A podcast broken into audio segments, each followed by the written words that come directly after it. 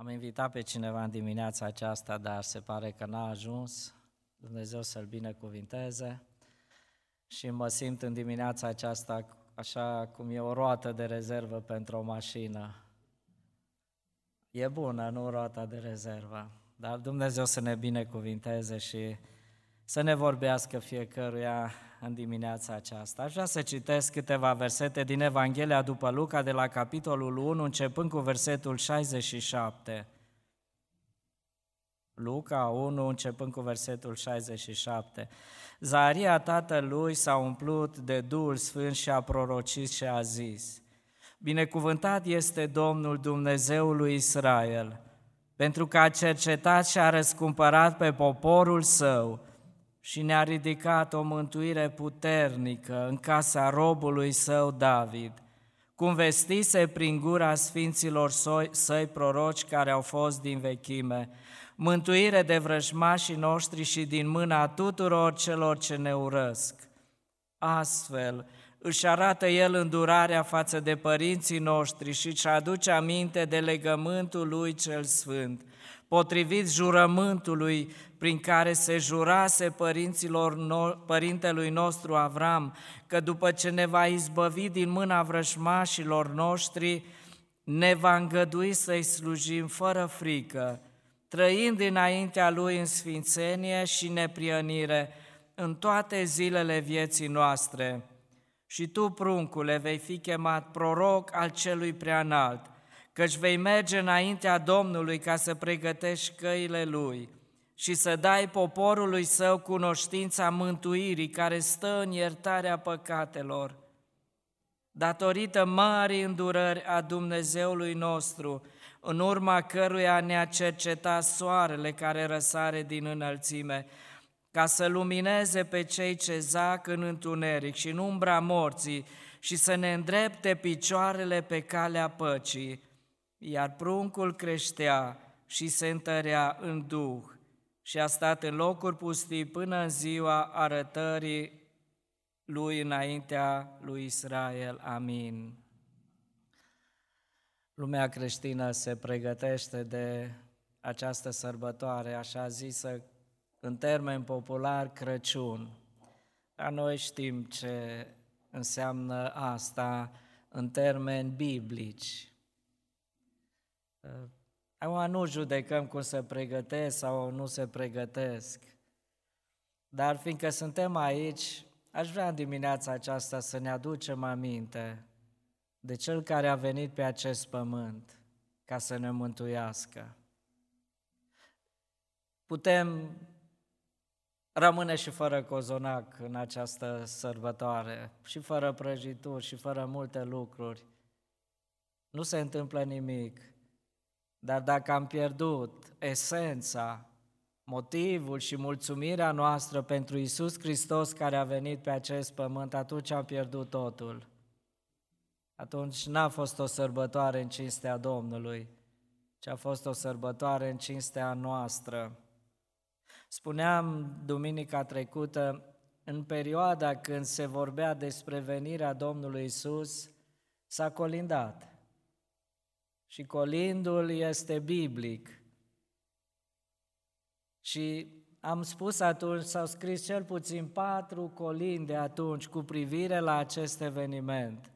Și săptămâna trecută am vorbit despre una dintre ele, cântarea Colindul Mariei. Ce a scris ea când a fost înștiințată că va veni Mântuitorul pe acest pământ ea a scris ceva. În această dimineață am citit o altă cântare care s-a scris, cântarea lui Zaharia. Apoi, un alt colind frumos care s-a cântat chiar când a venit Domnul Isus a fost colindul îngerilor. Îngerii au coborât, cerul s-a deschis, și au adus mesajul acesta că Isus Hristos a venit pe acest pământ. Și apoi era cântarea lui Simeon, un om în vârstă, care atunci când Domnul Isus a venit în templu, l-a luat în brațe, l-a binecuvântat și a scris și el un cântec. Rugăciunea lui a fost cântec. Dar aș vrea în această dimineață, nu mă voi uita la cântarea lui Zaria, ci mă voi uita la ceea ce a spus acești oameni despre cel care avea să vină pe acest pământ. Pentru că au fost lucruri pe care le-au văzut toți, comune, dar au fost și anumite particularități pe care le-au văzut în parte cei care au fost atenți la acest eveniment, la, revenirea Domn- la venirea Domnului Isus pe acest pământ. De aceea aș vrea în această zi asta să fie întrebarea noastră. Ce se spune despre Cel care a venit pe acest pământ? Cine este Cel care a venit pe acest pământ acum 2000 de ani?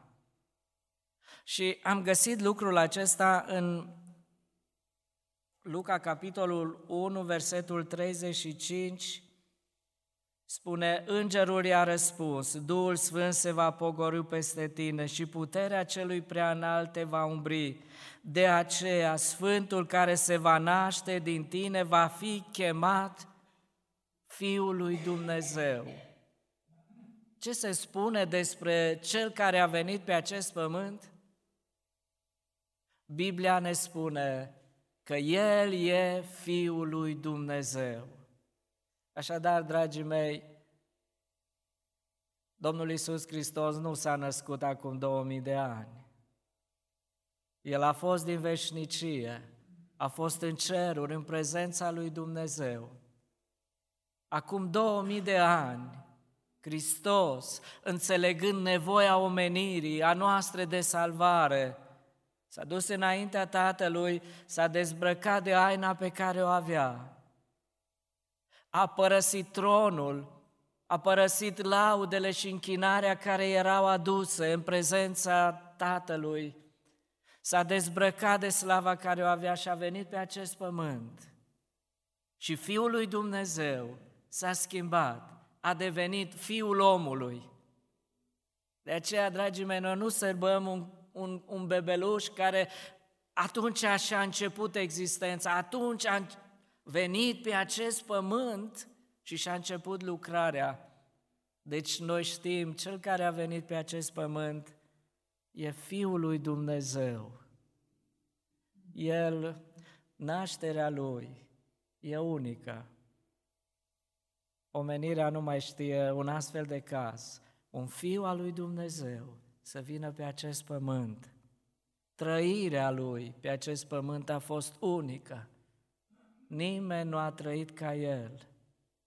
Nimeni n-a iubit ca el. Nimeni n-a slujit ca el. Moartea sa de care am auzit a fost unică. Nimeni n-a murit cum a murit Hristos, să moară pentru păcatele omenirii să se roage și atunci când era batjocorit. Moartea lui a fost cu un scop bine definit de tată și de el. El n-a murit pentru el, el n-a murit pentru păcatele sale, el a murit pentru păcatele noastre. De aceea moartea lui e unică, pentru că moartea lui e unică, pentru că are un efect asupra întregii omeniri. Dacă Hristos n-ar fi murit, noi am fi rămas pierduți pentru totdeauna. Moartea Lui a fost benefică. În moartea Domnului Isus noi vedem salvarea omenirii. Înălțarea Lui a fost unică și revenirea sa în glorie va fi unică. Ne întrebăm de ce a trebuit Fiul lui Dumnezeu să vină pe acest pământ.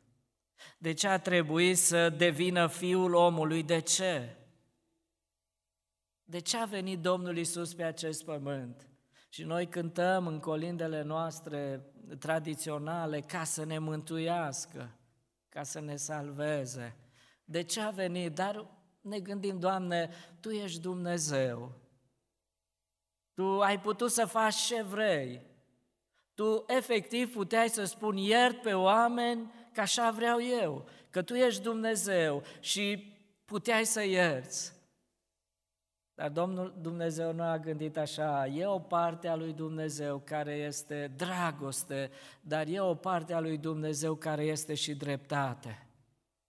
Și Domnul, în Domnul Isus Tatăl a unit cele două lucruri, dragostea pe care o avea pentru oameni, dar a unit și dreptatea. În Domnul Isus Hristos, dreptatea cu dragostea lui Dumnezeu a dat mâna ca să ne salveze pe noi. Asta, de asta a venit Domnul Isus, ca să împlinească dreptatea lui Dumnezeu pentru salvarea noastră. Pentru că Dumnezeu este sfânt, pentru că plata păcatului este moartea și dreptatea, justiția lui Dumnezeu cerea lucrul acesta, pedeapsă pentru păcat. A venit Domnul Isus ca să nu te pedepsească pe tine și pe mine. A venit Domnul Isus ca să plătească El pentru fiecare om. De ce a venit Domnul Isus? Ca să ne înțeleagă pe noi oamenii. A fost Domnul Isus obosit? A fost. În ceruri nu era. A fost Domnul Isus flămând. A fost Domnul Isus flămând. A fost Domnul Isus ispitit? A fost ispitit. În toate lucrurile, spune Biblia, ca și noi a fost ispitit El. A fost ispitit.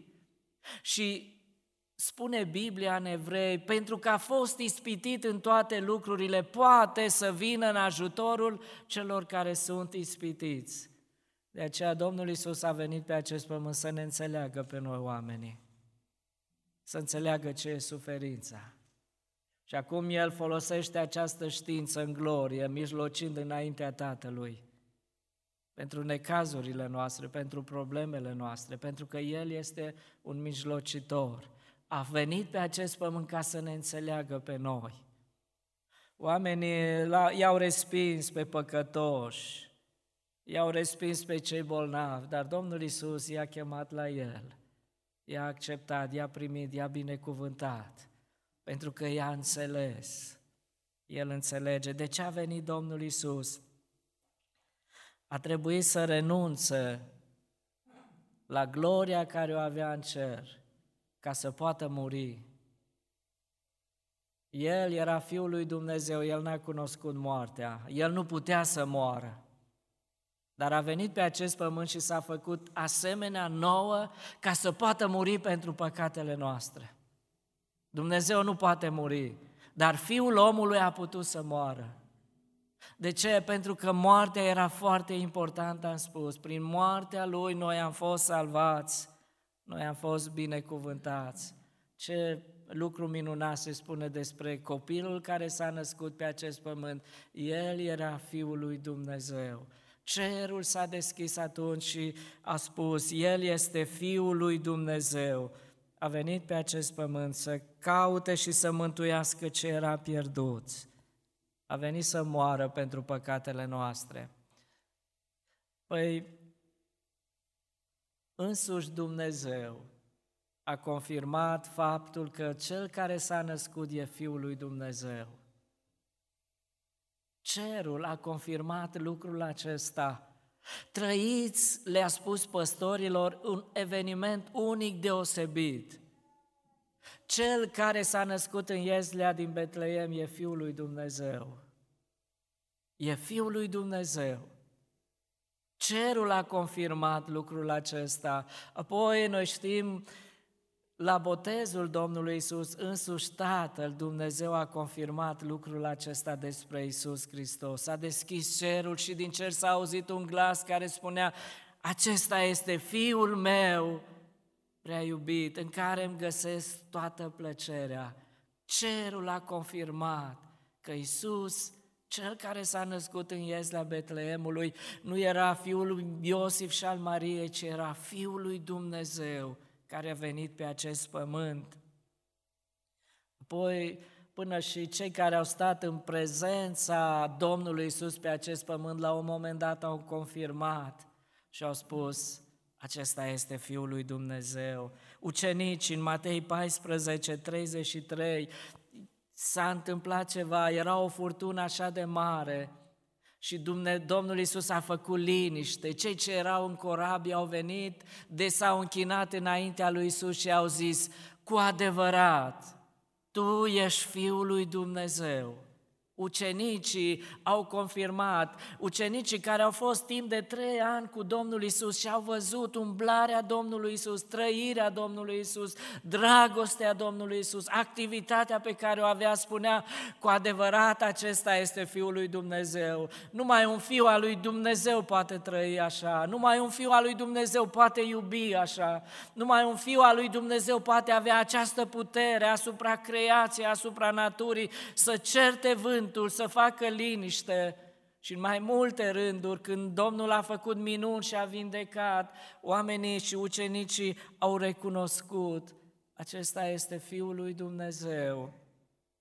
Ca să știți, până și dușmanii Domnului Isus, la un moment dat au recunoscut că Isus Hristos e Fiul lui Dumnezeu. Cei care au condus sentința de răstignire a Domnului Isus, ei au fost martori la tot ce s-a petrecut acolo și era un sutaj roman care supraveghea ceea ce se întâmpla atunci și sutașul acela avea ochii îndreptați asupra lui Isus. Marcu, capitolul 15, versetul 39, Sutașul acesta a spus, sutașul care era în fața lui Isus, când a văzut că și-a dat astfel Duhul, a zis, cu adevărat omul acesta era Fiul lui Dumnezeu, cel care s-a uitat la Domnul Isus, cum murea, cum suferea. Cred că sutașul acesta a fost martor la multe răstigniri. Multe sentințe i-au fost încredințate și a trebuit să le ducă la îndeplinire și au văzut cum mor oamenii. Dar s-a uitat la Domnul Isus și spunea că omul acesta e ceva diferit. Omul acesta nu bleastămă, omul acesta nu jură, omul acesta se roagă pentru ei.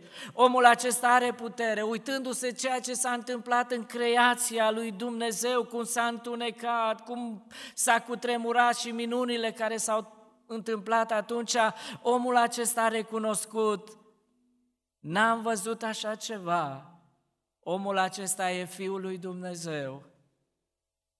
Deci Mulți au spus, acest Isus care s-a născut în Ieslea din Betleem, de fapt e Fiul lui Dumnezeu care a venit pe acest pământ.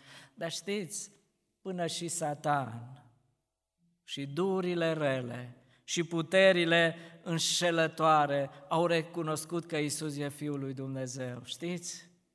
Dacă citim în Marcu, capitolul 5, la îndrăcitul din Gadara și în mai multe împrejurări, când Domnul Isus s-a întâlnit cu demonizați, știți ce spuneau durile?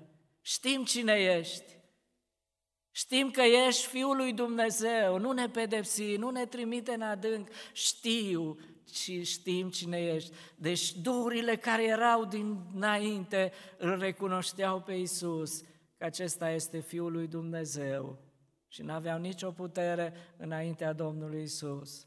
Așa ne-l prezintă primul colind. Cel care a venit pe acest pământ este Fiul lui Dumnezeu. De aceea noi sărbătorim nu un copil care s-a născut, ci un Dumnezeu care a luat chip de om și a venit pe acest pământ ca să ne salveze. De ce a venit Domnul Isus pe acest pământ? Am spus, ca să ne salveze pe noi. Și o să vedem în continuare lucrarea pe care a făcut-o Domnul Isus Hristos. Și merg mai departe. Un alt lucru care se spune despre Domnul Isus când a venit pe acest pământ, Luca capitolul 2, versetul 11, Astăzi în cetatea lui David vi s-a născut un mântuitor, care este Hristos Domnul.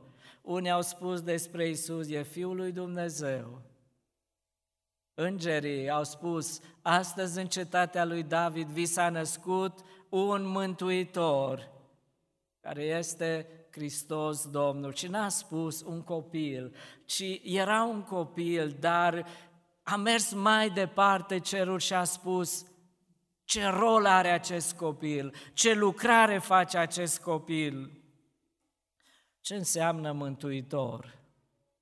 Cântăm în colindele noastre tradiționale că Isus s-a născut, să ne salveze, că El este mântuitor, că a venit să ne mântuiască. Ce înseamnă mântuitor? Înseamnă un salvator, înseamnă un eliberator. De aceea s-au bucurat așa de mult păstorii, că ei au înțeles că Cel care a venit pe acest pământ este un salvator – e un eliberator, e cineva care le face bine. Ei se simțeau robiți de roman, robiți de alte lucruri și vedeau în Domnul Isus un mântuitor, un salvator, cel care aduce eliberare, cel care aduce anul de îndurare a lui Dumnezeu. Așa după cum ei știau scris în Vechiul Testament, Dumnezeu a spus, va veni anul de îndurare a lui Dumnezeu, când voi da prinșilor de război eliberarea, când voi scutura jugul robie și oamenii vor fi liberi, așa cum ne spune el și în ceea ce am citit în cântarea lui Zaria, ne îngăduie, ne eliberează și apoi ne îngăduie să-i slujim lui. Și poporul acesta așteptau în temerile lor să vină Mântuitorul, să vină Eliberatorul. De aceea ucenicii, cei care au înțeles, cei care au înțeles și au văzut în Isus un mântuitor, un salvator, s-au bucurat nespus. Cei care au înțeles că Isus e mântuitorul, au venit de la mii de kilometri distanță să se închine. Că a văzut în Isus un mântuitor, un salvator. Păstorii care au auzit prima dată mesajul acesta și-au lăsat turmele, și s-au dus să-l găsească pe prunc să se închine, că știa copilul acesta este un mântuitor. În capitolul 1, care l-am citit, versetul 69, Zaharia spunea despre el și ne-a ridicat o mântuire puternică în casa robului său David. Mântuitorul a venit să mântuiască oameni, adică să salveze, să elibereze. Și ne întrebăm oare de ce lucruri ne eliberează Mântuitorul, Salvatorul? Din ce ne salvează pe noi? Versetul 71 spune, din mâna vrășmașilor. Ei poate se gândeau și la lucrurile acestea din lumea aceasta, la robia romană în care erau și se așteptau că Mântuitorul îi va elibera și de sub această putere. Dar Domnul Isus a venit să elibereze pe oameni dintr-o robie mult mai mare decât robia romană, decât orice robie de pe acest pământ, pentru că e o robie mai mare e robia păcatului. De aceea a venit Domnul Isus să elibereze oameni prinși de cel rău. Așa ne spune Biblia, a venit să ne elibereze din mâna Dumnezeului viacului acestuia. Da, toată lumea a fost prinsă de Dumnezeul viacului acestuia.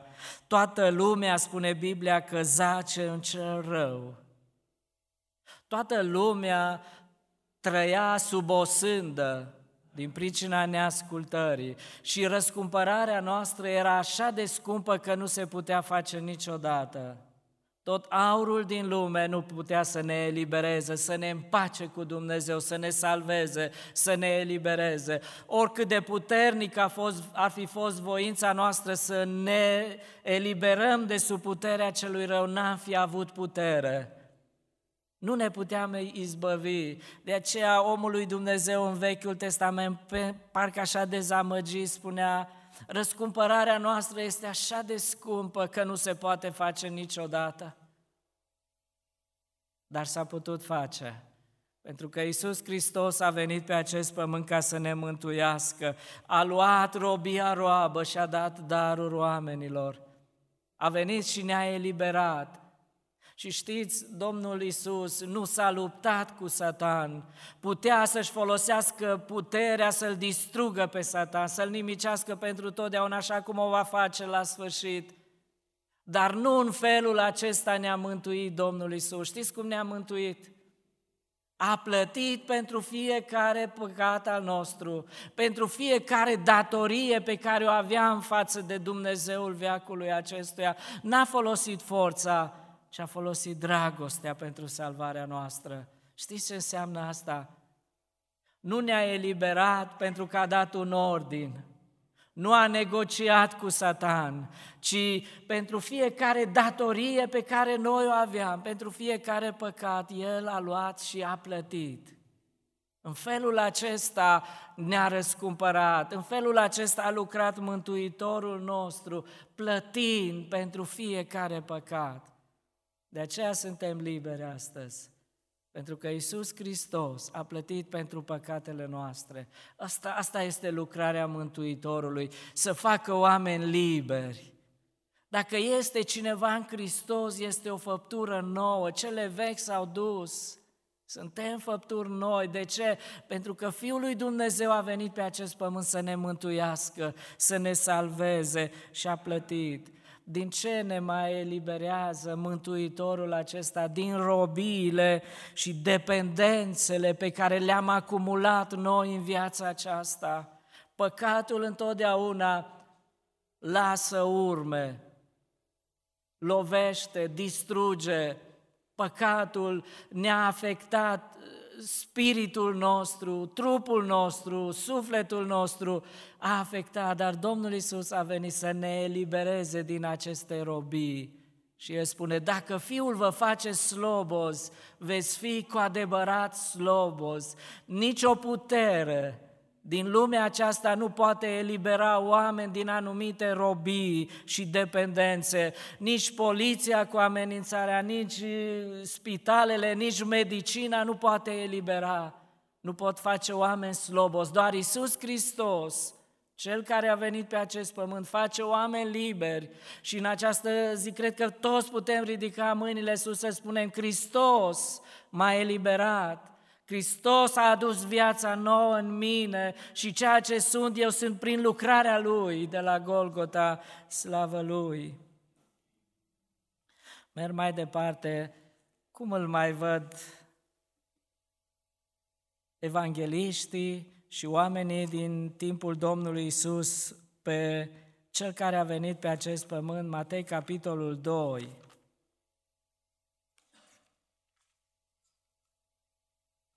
Matei, capitolul 2, versetul 2. Și au întrebat, unde este împăratul de curând născut al iudeilor? Fiindcă i-am văzut steaua răsărit și am venit să ne închinăm lui. Magii de la Ierusalim, venind la să se închine, să caută pruncul, ce a văzut ei în pruncul care a venit pe acest pământ? Un împărat. Am văzut deja, unii l-au văzut Fiul lui Dumnezeu, alții l-au văzut ca mântuitor și magii l-au văzut ca împărat. Unde este împăratul de curând născut al iudeilor, fiindcă i-am văzut steaua răsărit și am venit să ne închinăm lui. Ce înseamnă împărat? Împărat înseamnă un om care e suveran absolut într-o țară, într-un ținut, al unui imperiu, stăpân, conducător. Și în copilul acesta care s-a născut, magii aceștia au văzut că el era de fapt împăratul, împăratul împăraților. Vedeți, Dumnezeu vorbește fiecăruia pe înțelesul său. Păstorii puteau să se uite pe cer și să vadă o stea deosebită că nu o recunoșteau, nu vedea niciodată. Ei au avut nevoie să audă un glas. Dar oamenii aceștia de știință, oamenii aceștia au văzut în creația lui Dumnezeu o schimbare, o stea care aducea un mesaj și spuneau ei, e ceva deosebit, e un mesaj dincolo de steaua, s-a născut un mare împărat. Aceia au lăsat totul și au venit să caute pe acest împărat, pentru că împăratul acesta merita toată gloria, toată slava, toată cinstea. Tare s-a supărat Irod când a auzit că s-a născut un împărat. S-a supărat Irod, nu-i așa? A trebuit să cheme din nou pe preoți unde este, să facă cercetări, să caute cumva pe acel prun care s-a născut și care este împăratul împăraților, se temea Irod că îi va lua locul. Și el n-a înțeles ceea ce au înțeles magii, acești oameni, că el are o altă împărăție, i-a fost frică și a vrut să-l omoare, de aceea au dat ordinul acela și au murit mulți copii. Cumva, cumva, printre cei care vor muri, se va găsi și împăratul care a venit pe acest pământ. Însă Irod a murit, pruncul a rămas. Împărații pământului s-au dus, împăratul împăraților a rămas și este veșnic. S-a adunat tot cerul, tot iadul să-l distrugă pe Isus. S-au adunat toți liderii religioși ai vremii. Au adunat toți oamenii răi ca să-l distrugă pe Isus, să ia împărăția. Ei s-au dus, împăratul împăraților a rămas, pentru că El este împărat. Știți când discuta Domnul Isus cu Pilat, chiar și cu Irod, ești împărat?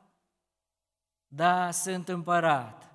Pentru aceasta m-am născut, ca să fiu împărat. Mai vreau să spun ceva. Împărăția mea nu e de pe pământ. Nu-ți fie frică că nu-ți iau împărăția. Nu-mi trebuie o asemenea împărăție. Nu vreau să fiu împărat pe, peste o astfel de împărăție. Eu am o altă împărăție. O împărăție care este nestricăcioasă. A ta se strică, Irod, Pilat. Voi vă duceți, dar împărăția mea e nestricăcioasă. Apoi împărăția aceasta nu se poate clătina niciodată, ne spune Evrei, capitolul 12, versetul 28. Asta este împărăția mea care am adus-o. Împărăția mea este veșnică. Când Domnul Isus a crescut mare și a început să facă lucrarea, știți care era mesajul principal al Domnului Isus? N-a venit Domnul Isus să vindece, ci mesajul principal era acesta, pocăiți-vă căci împărăția lui Dumnezeu este aproape. Asta a fost mesajul cu care a venit Domnul Isus. Oameni buni, vă aduc o veste bună.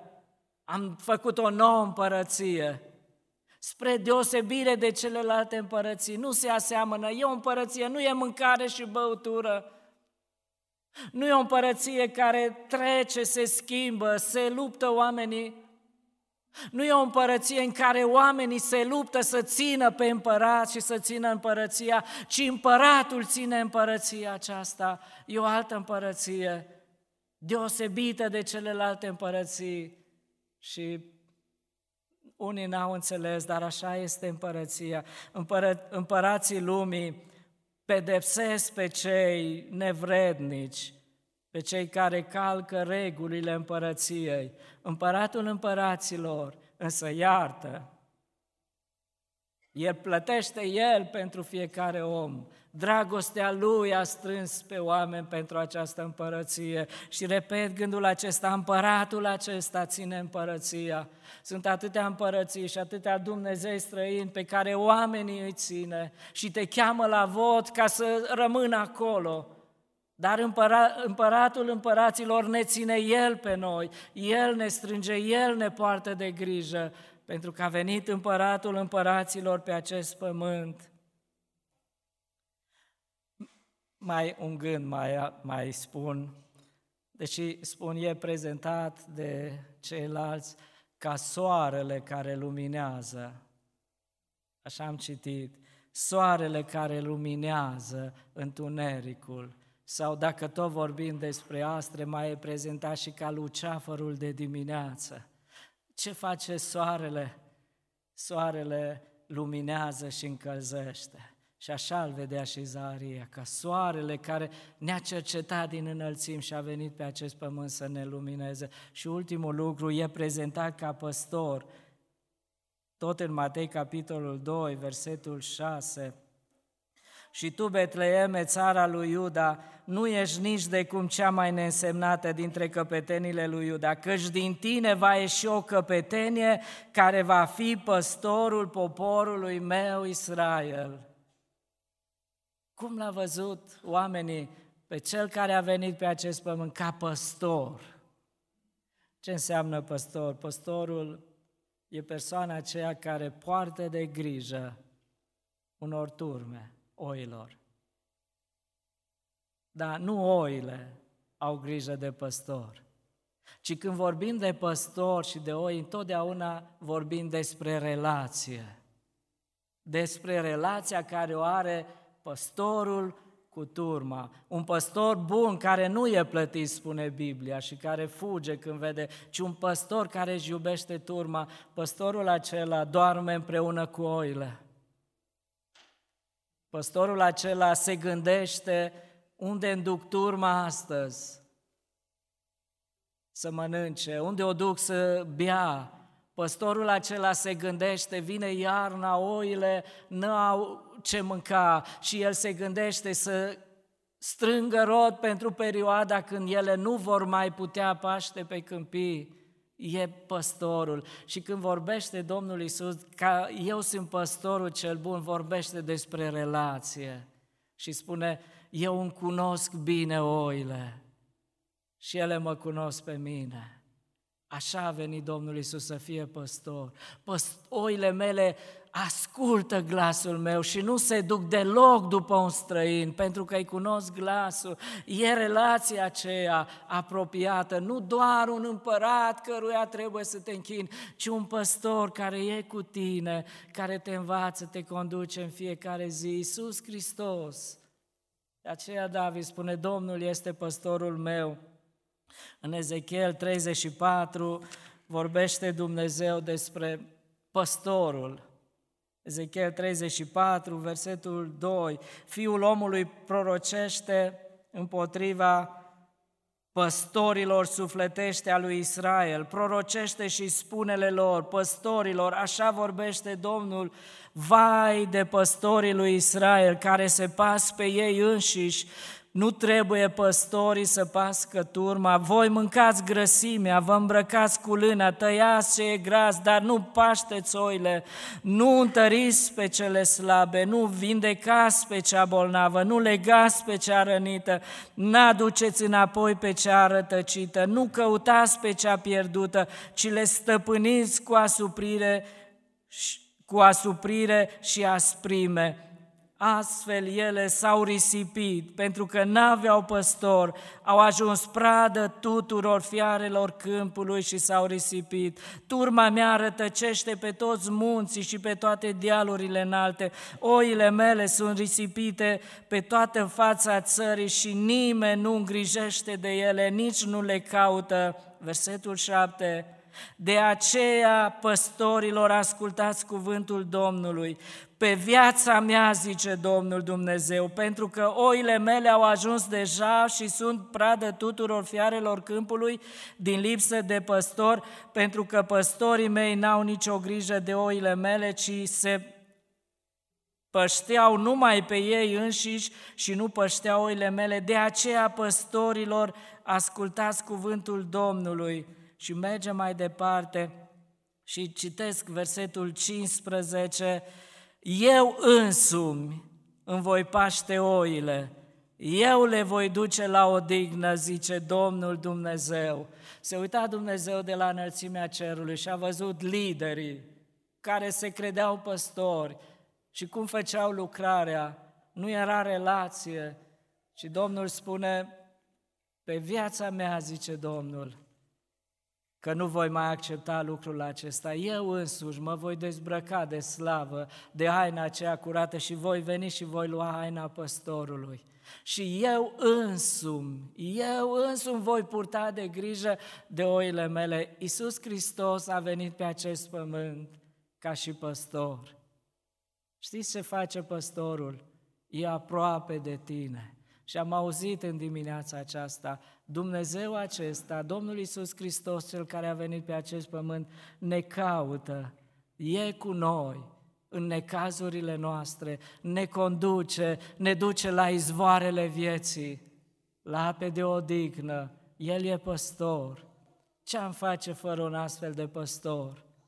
Când lupii, când toate fiarele, când toți dușmanii s-au năpustit asupra noastră, El, păstorul, e lângă noi și El se luptă așa cum David se lupta altă dată cu lei, mult mai mult, Dumnezeu, Domnul Iisus Hristos, se luptă cu durile, cu satan, cu lumea aceasta păcătoasă și ne ține puternici în mâna sa, pentru că El e alături de noi în fiecare zi. Ce Dumnezeu, ce copil minunat a venit pe acest pământ! Cine este El? E Fiul lui Dumnezeu, e Mântuitorul, e Împăratul, e Soarele, e Păstorul. Toate aceste lucruri le face acel copil minunat. De fapt, numele acestea îl caracterizează pe el și arată lucrarea pe care o face. De aceea se merită să ne încredem în acest Dumnezeu se merită ca și cu aceste ocazii să ne ațintim din nou privirea spre El și să-i aducem lauda noastră. A făcut lucruri minunate, lucruri pe care nu le putem face și vom fi copleșiți în veșnicie când vom ajunge și vom vedea cu adevărat lucrarea sa, pentru că El astăzi pregătește un loc și vrea să își mute împărăția sa din împărăția aceasta a lumii în împărăția sa glorioasă, veșnică. Vrea să se bucure pentru totdeauna. Nu vor mai fi păstori răi, nu vor mai fi animale, nu vor mai fi nicio primejde, nicio problemă, pentru că El, El le va purta de grijă. Slavă Domnului pentru acest copil minunat care a venit pentru noi. Amin.